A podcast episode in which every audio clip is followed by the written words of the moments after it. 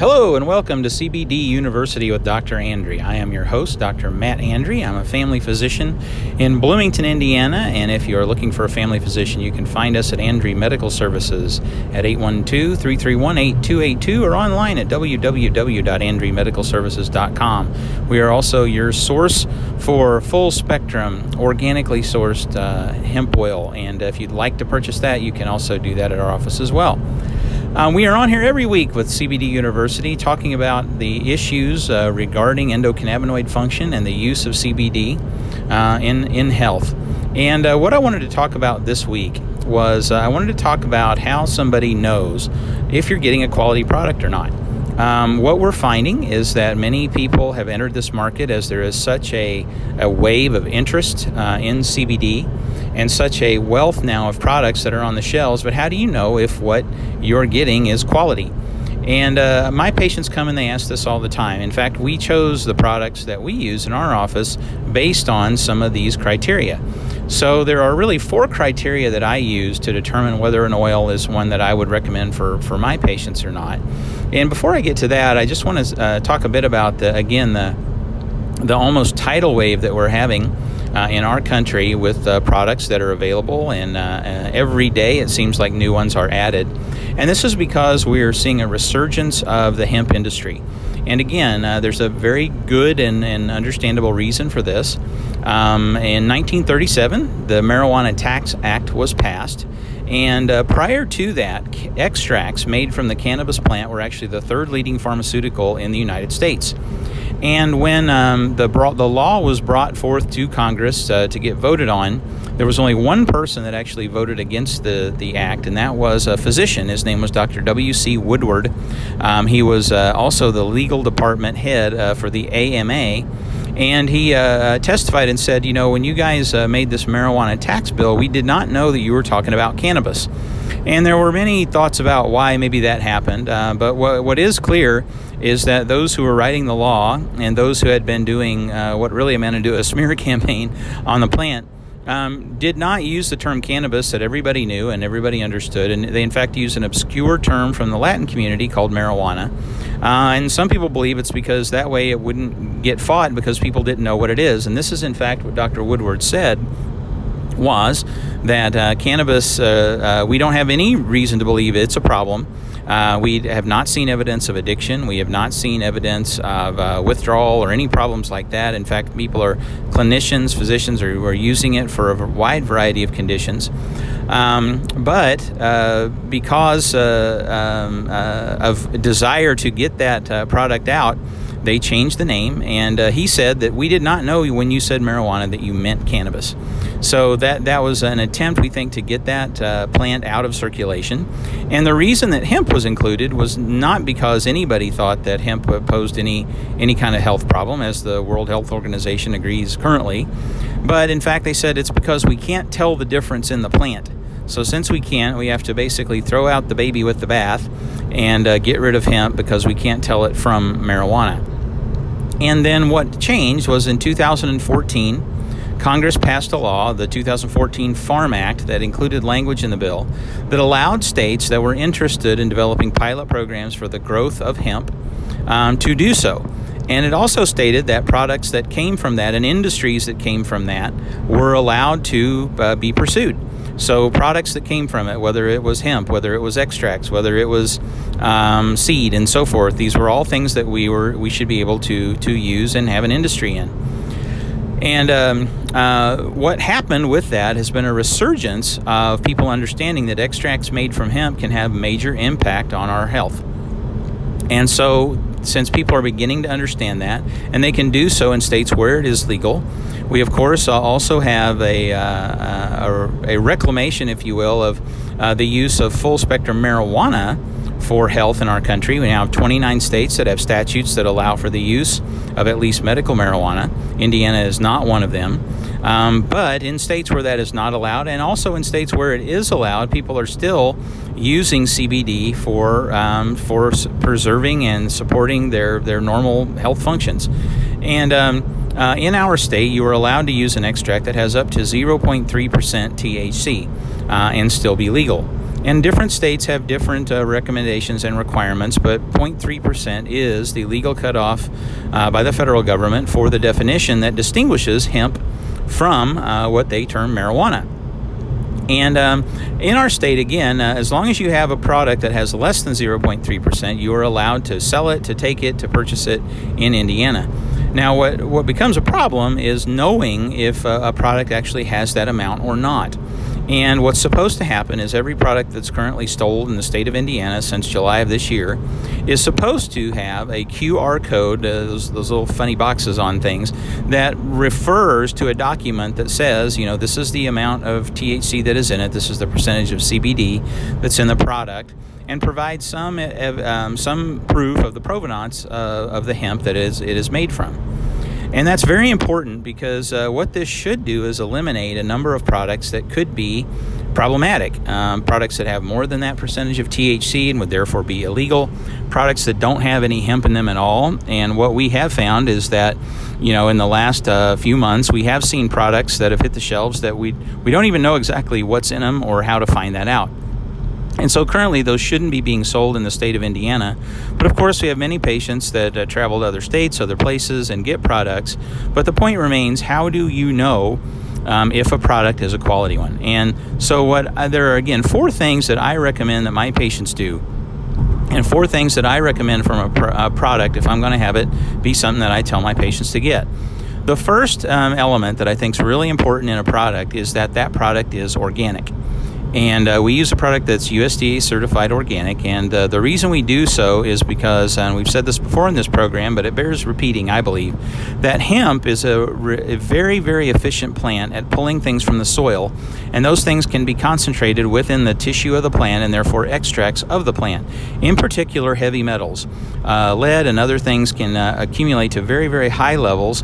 And especially if those are done from contaminated sources, uh, if that's where the hemp is grown, then those can show up in extracts extracts.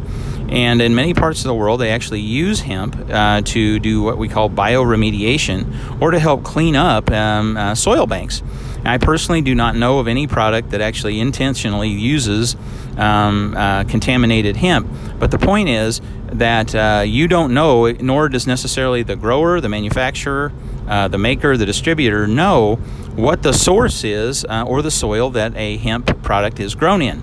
And I think it's important that you do so. So I recommend that my patients only use products that are USDA certified organic because that means both the plant, the seed that it's grown from, and the uh, soil that they're grown in have to be organic to get that certification. And that's, I think, very important from a, from a safety standpoint. The second thing that I think is extremely important when it comes to deciding what kind of products should a person take is I believe very much that it's important that we get products that are a full spectrum hemp oil as opposed to an isolate of CBD. Um, there are oils out there that simply only have CBD in them, and um, uh, they are put in an oil base, and people can take that as a, you know a sublingual drop, an oral one, a capsule, and so forth. And CBD is a very well studied and an effective cannabinoid at doing a number of things. But there is much data to back up, and I can tell you that from my experience clinically, and many other clinicians clinically will back up that a full spectrum oil that contains the other cannabinoids and not CBD alone tend to work much, much better. And this is not surprising because there is a good deal of synergy in the actions of cannabinoids at the receptors on which they work. So, in other words, CBD, CBG, CBN, CBC, THCV, all of these other cannabinoids that are in the plant can also act upon these receptors and do so in a synergistic fashion. There are many, many clinicians that I've talked to that uh, have told me, um, I've asked them, are, do you use CBD uh, with your patients or recommend it? And many of them have told me, you know, we've tried CBD off and on for a long time and it can help with a few things, but it's not that great. When those same uh, clinicians try a full spectrum hemp oil, many of them come back and say, wow, that's a, a world of difference. We see much more effect with this than we do with CBD isolate. And I think that's very important um, so that you're getting a uh, full amount uh, of the effect from the, from the extract that you're taking. There's a second reason that I also think it's very important that people take an oil that is a full spectrum hemp oil instead of just a CBD extract alone. And that has to do with uh, legality in the FDA. So, what has happened, and again, we've mentioned this before on this show, but I think again it bears repeating that there is a drug called Epidiolex by GW Pharmaceuticals, and this product is a pharmaceutically made form of CBD. But in uh, the big pharma world, you can't uh, take full spectrum products that have a bunch of different compounds in it and then put your name on it and sell it. You have to isolate specific things from nature um, change those doses, study those specific doses and those products by themselves in order to get approval. So the fact that there are over a hundred different uh, cannabinoids that are within a hemp plant, the they can't take a hemp plant and make it make a drug from that. You have to patent one thing, and so CBD has done that. They have approval now as a drug for two fairly rare seizure conditions in children, and that's the only thing that it's approved for. One's called Lennox-Gastaut syndrome, the other's called Dravet syndrome. And these two syndromes, you do have an indication for the use of Epidiolex uh, for those patients. Uh, we just had a release this week that told us that the cost of Epidiolex uh, uh for treatment for uh, a person will be about $32,000 a year. And uh, so this is incredibly expensive. Uh, it's going to be very difficult for individuals to afford this. Uh, it will be up to their insurance companies if they cover it. And uh, so that medication um, is costing patients and will cost patients a tremendous amount more than uh, CBD products that are currently available. But it will have the indication, it will have evidence that backs up the safety, and so forth. But because of the patent that this company now has on CBD, they basically, uh, according to the U.S. government, own CBD. Um, what's nice is is that again, our patent protection doesn't really allow you to take ownership over natural products. So, send those CBD as a drug will have patent protection.